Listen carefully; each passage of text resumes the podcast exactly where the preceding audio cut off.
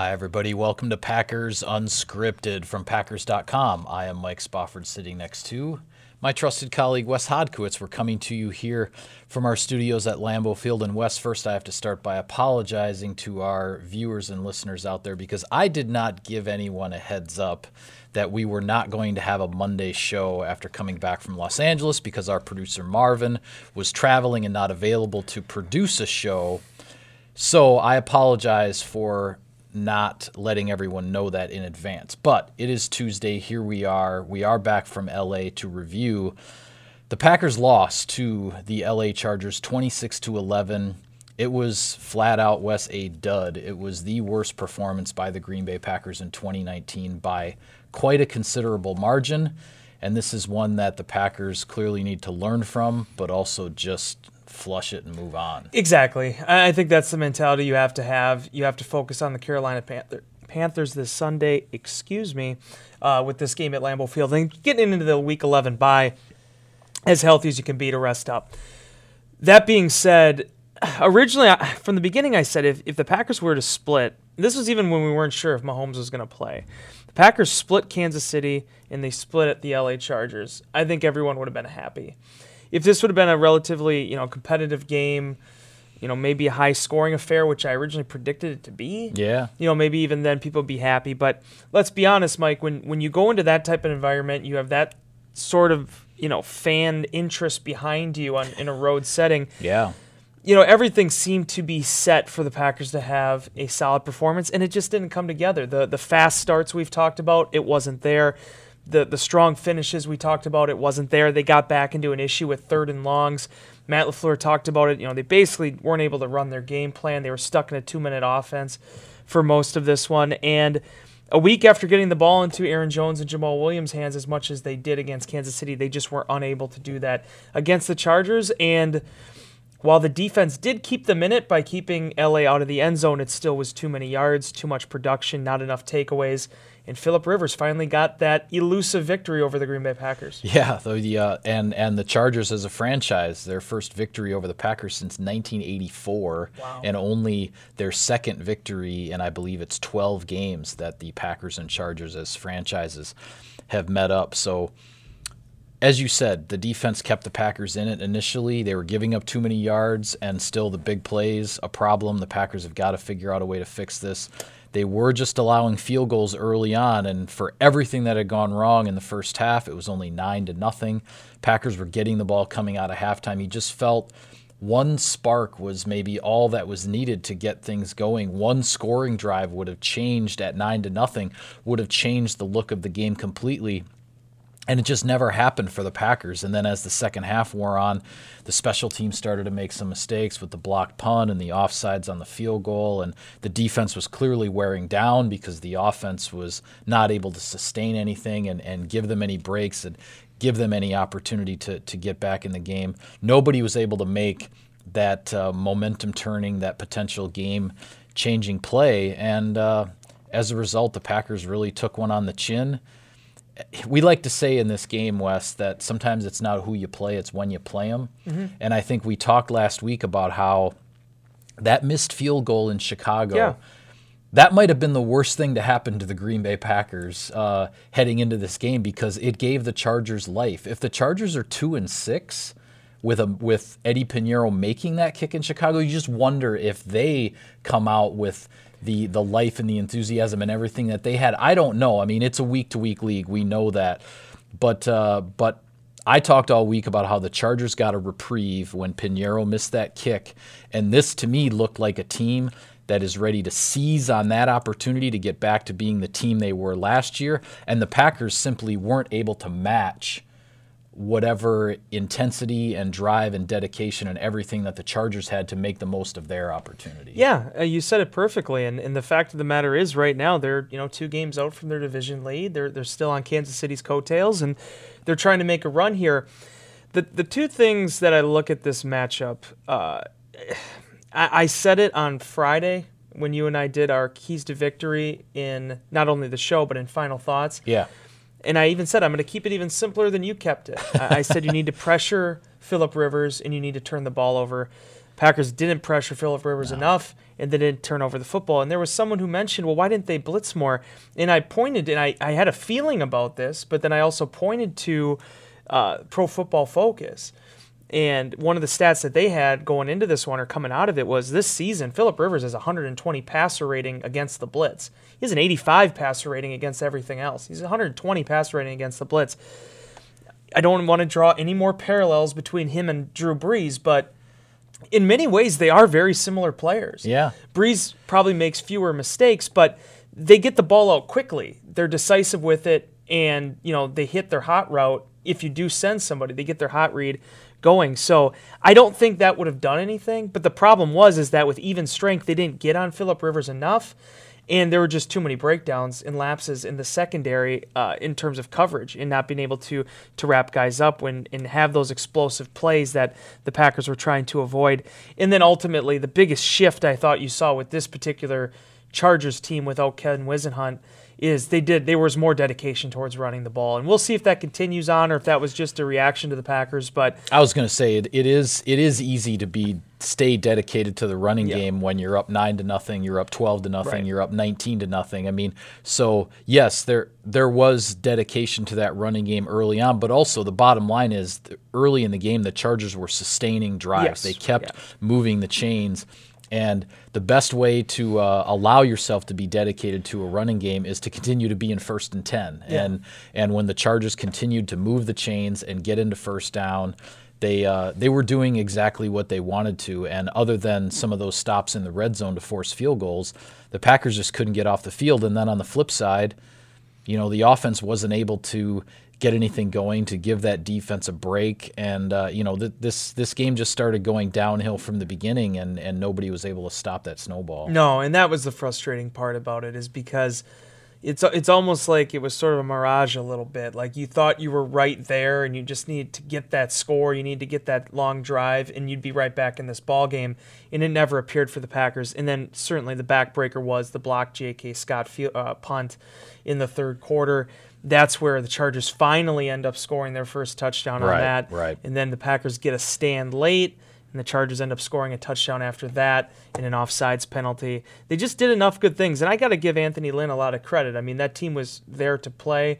They made a change at offensive play caller. It seemed like the guys responded to that well. Yep. But you know, the Packers were seven and one for a reason. I, I know they talked about being sluggish. They talked about being tired. Uh, I think if the Packers are are playing to their capabilities, that's a team they beat. But as we've seen with the 16 game regular season schedule, Mike, there's going to be these episodes every once in a while where there's a letdown. The key for Green Bay here now facing the Panthers, and we'll preview them later this week, but you know, they were on the road against an uncommon opponent. You lost by 15. As much as that hurts, and in as many different areas that they need to shore up here to beat a very good and surging Carolina Panthers team, you do have to, getting back to your original point, sort of flush what happened. Yeah. Because you can't let it domino and pool going into that bye week. You need to come and get that victory against the, the Panthers and be eight and two going into the bye. Yeah, it's that old adage that you can't let one game beat you twice, right? right? And that's kind of where the Packers are right now.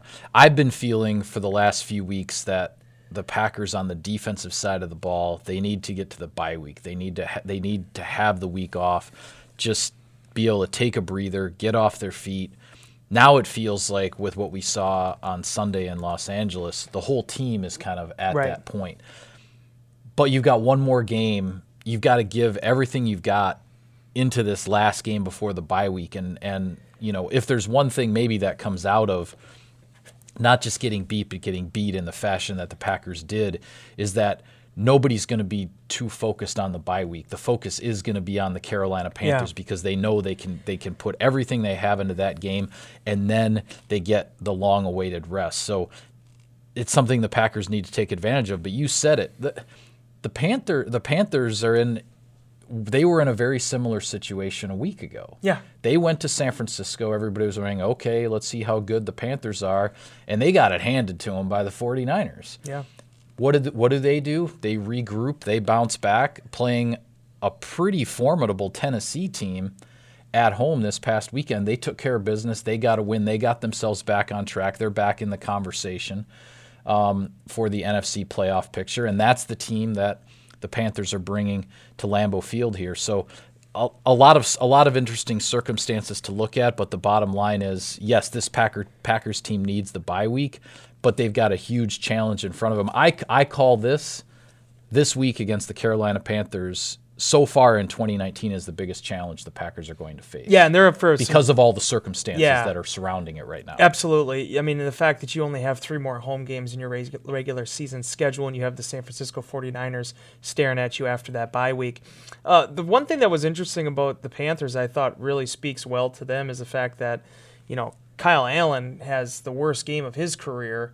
You know, after getting off to that fast start, being a good game manager, protecting the football San Francisco obliterates that. But then he came back. yeah. I mean, let's be honest. I mean, Christian McCaffrey, and again, we'll we'll preview this later in the week. He's their biggest playmaker. He's arguably the biggest playmaker in the NFL right now. Yep. You have to get the ball in his hands. Allen succeeded at that. They got the response that they wanted. The thing that actually strikes me, I was I was driving home after the game. Uh, we, we landed. I'm on Highway 41 going northbound, and I'm trying to kind of process everything that had happened because I think there's been some guys that mentioned. I mean, this feeling that the Packers never even like not necessarily got off the bus, but you just had this like there's an indecisiveness or just there, there was felt like there was no resolution at all. It felt like they went out there and you know they they did the walkthrough and we never really played the game. And I'm processing this in my mind, and I started kind of snicker to myself, like we made such a big deal out of you know, you had Detroit coming off the bye and Oakland coming off their bye and, and Kansas City off a mini bye. And then what's the team that ends up kind of knocking the Packers off the pedestal? The Chargers, who I think have the last bye. I mean, like they they're they're playing every game yeah. here too, uh, and that it's it shows you how this league works and the things that you think might make sense, they really don't. And I, look at this matchup now with where the Packers are at. The the one positive, you know, and we're gonna have to see what Wednesday's practice looks like, but that was one of the first games that I can remember, Mike, that there wasn't even an injury designation. There wasn't anyone that was questionable or out or anything during the game. Nobody left with anything. Now, yeah. th- that still can mean there can be some guys here, but there was nothing devastating the Packers suffered. So, while the, I believe a lot of, the, especially on the defensive side, they're they're worn down a little bit. It looks like they're going to have most, if not everyone, available for this game against the Panthers. I wrote about an insider inbox today. You have to dig deep now. You have to put everything into this game, and then after that, have that one week sort of sabbatical. Because as difficult as that was, and as tired as I know these guys are, you would be even more tired if you had a week four or five bye, and then you got to play 11, 12 opponents consecutively to finish yeah. the season. The Packers yeah. still are sitting in a good spot but you got to keep that lead in the division, especially after all three NFC North teams lost last weekend. Yeah, and we'll get to that uh, in a minute here, Wes, but I don't want to forget about our sponsor business. Select Cousin Subs locations are now offering delivery. Whether you're ordering catering or your favorite sub, they're delivering right to you when you order online at cousinsubs.com. Cousin Subs, we believe in better.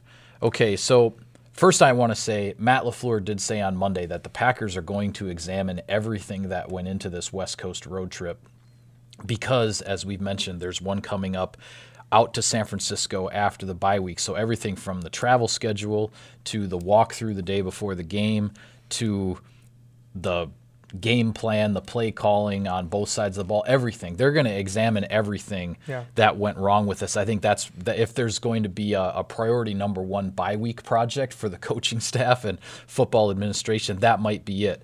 But that being said, the focus now is on where the Packers stand and the Carolina Panthers coming in. And you can look at this, you can look at the loss to the Chargers one of two ways. Either it was the best week to lose a game because everybody else in the NFC North lost, or it was a huge missed opportunity because by the time the Packers game kicked off in yeah. LA, the Vikings had lost on a walk-off field goal in Kansas City. The Bears had lost after another dismal offensive performance, and uh, um, and their fourth straight loss, I believe, for Chicago.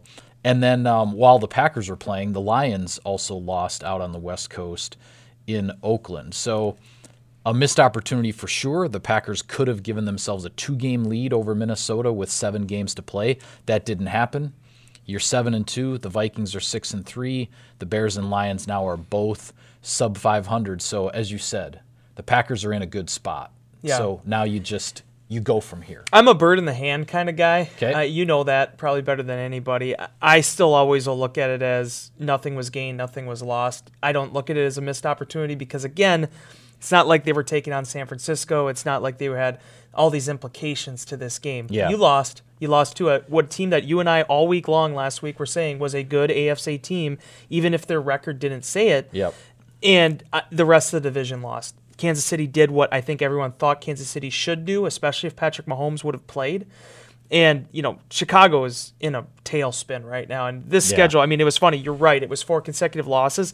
Look at the schedule coming up for Chicago too: Lions, Rams, Giants, Lions again, Dallas, Green Bay, Kansas City, and Minnesota to finish out the season.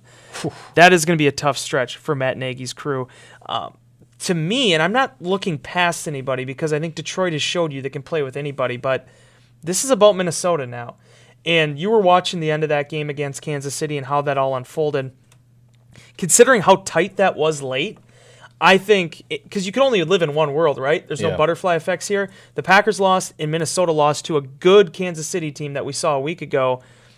I, I just my vision, my vantage point of this is that you survived, you advanced, and now you got to try to get another win here against Carolina. Yeah, absolutely. I mean, the the, the picture the picture in the NFC um, continues to be very top heavy. The 49ers are undefeated, the only remaining undefeated Yeah. team in the NFL after the New England Patriots lost on Sunday Night Football in Baltimore. The Saints, who were on the bye this past week, they have one loss. The Seattle Seahawks, they were at home against the Tampa Bay Buccaneers, a team a lot of people thought, okay, Russell Wilson will just, you know, tear these guys apart. And Russell Wilson did. He threw five touchdown passes, but it took overtime Yeah. for the Seattle Seahawks to pull out that game. So the Seahawks still have two losses. The Packers have two losses. The Vikings have three. The Panthers have three. They're coming in to Lambeau Field. This is uh, um, it, it. It just it feels like this whole NFC race is just getting started, and this Packers Panthers game here is one that uh, uh, could definitely have some significant implications uh, down the road in December when we start looking at uh, the bigger picture as things get closer to uh, um, to D-Day, so to speak. You want to talk about a take care of business week, and and again, we'll preview all these games on Friday, but this is the week where the Packers can gain ground. You have San Francisco that has to host Seattle in Sunday night football or Monday night football, excuse me. Yeah. might be the best Monday night football game in the last ten years, uh, to be quite honest with you. Uh, Minnesota has to go to Dallas. Yes. So either way, that's a division opponent, or that's a team that could potentially be in the run for a wild card spot. Detroit and the Bears get to beat up on each other. This is, I think, that's one of the reasons why I see this as a game where the Packers really need to, to do something. Because if you do get a win this week, there's going to be teams that lost or potentially would have a tie Yeah. that are just going to amount just based on the attrition of these matchups. Yeah, so there's going to be some shifting going on regardless. so, not yeah. only would it be a win that could get you to eight and two, it's a win that pushes back a potential wild card threat in the Carolina Panthers, a potential seeding threat in the Panthers. So that that's one of the things that jumps off the page to me. Yeah. I'm very curious though. You know, when you look at Minnesota and that game that they had against Kansas City, I don't want to say they threw their best shot at them because, you know, Matt Moore, you're dealing with a backup quarterback. There were certain adverse situations they were dealing with there. But Kansas City did what Kansas City does. They use their speed and they use opportune, you know, plays like the Damien Williams run to make things happen for themselves. And that's why they're going to be in the thick of this thing. There's no unblemished team for the most part. San Francisco is going to get tested on Monday night. New England, as we said all last week, that was going to be a matchup where, okay, where are the Patriots right now? Yeah. Lamar Jackson showed they're not infallible. So mm-hmm. I, I just, fans, and, and I saw my Twitter timeline, I saw my mentions. Anytime I tweeted something out during that game on Sunday, they're they're so li- it, it's funny. You can you can play this game for hundred seasons, right? and everyone always believes that if you lose and you lose ugly, you're the worst team on earth, and if you win and you win big, you're the best. You're the team. greatest team ever. Yeah. And it, it's mind-boggling to me. Right, And- and I and I said, uh, you know, I said in in the live blog during the game, I believe I did, and I said it again, I believe in Insider Inbox that I was writing on the plane flight coming back. You have to remember in this league, you are never as good as your best game, and you are never Yeah. as bad as your worst game. Everybody is somewhere in between, and there. every, every team has at least one and a lot of times at least two just clunkers that Yeah. they that that it it happens it happens to everybody in this league and that's why the whole you know it's not who you play it's when you play them thing kind of comes in to play here too I've seen a lot of fans, a lot of the fans who were writing into Insider Inbox and whatnot, looking at it from the other side, saying, "Okay, now the Packers are the wounded animal. The Yeah. Panthers, the Panthers are the team that uh, you know that should have some trepidation here because they're coming into Lambeau Field. The Packers are licking their wounds a little bit, and uh, and I think the fact that the Packers have the bye week coming up right after this one, I think can work to Green Bay's Yeah. advantage here in the preparation for this for this Panthers game. So we can talk about those kinds of circumstances, you know, all day long, all week long. I think this one on Sunday at Lambeau is going to be a really, really good football game. No doubt. In the good teams, how they become elite, as I wrote today in Inbox, is you have to bounce back from these. You have to get back on the horse. You have to start winning games again. Everyone loses. I'll close on this. Who were the Super Bowl champions last year, Mike? Would you be so kind as to inform me of that? That uh, game was the New England Patriots against the Los Angeles Rams. Okay, and who prevailed? The New England Patriots. Here's who the New England Patriots lost to last year during the regular season Jacksonville, Detroit, Tennessee. They lost to Miami 34 to 33, and then they lost a good game against the Pittsburgh Steelers. Everybody has those games. How you really truly separate yourself and prove that you can be a contending team is how you bounce back. The Green Bay Packers need to ensure themselves of a non losing season on Sunday with their eighth victory against the Carolina Panthers. That's the only way to do it. All right, and with that, we will call it a wrap on this edition of Packers Unscripted. Be sure to follow all of our coverage of the team on Packers.com. You can subscribe to us and like us on iTunes and other podcast services. On Twitter, he's at Wes Hod. I'm at Mike Spofford at Packers for the team account. Thanks for tuning in, everybody. See you next time.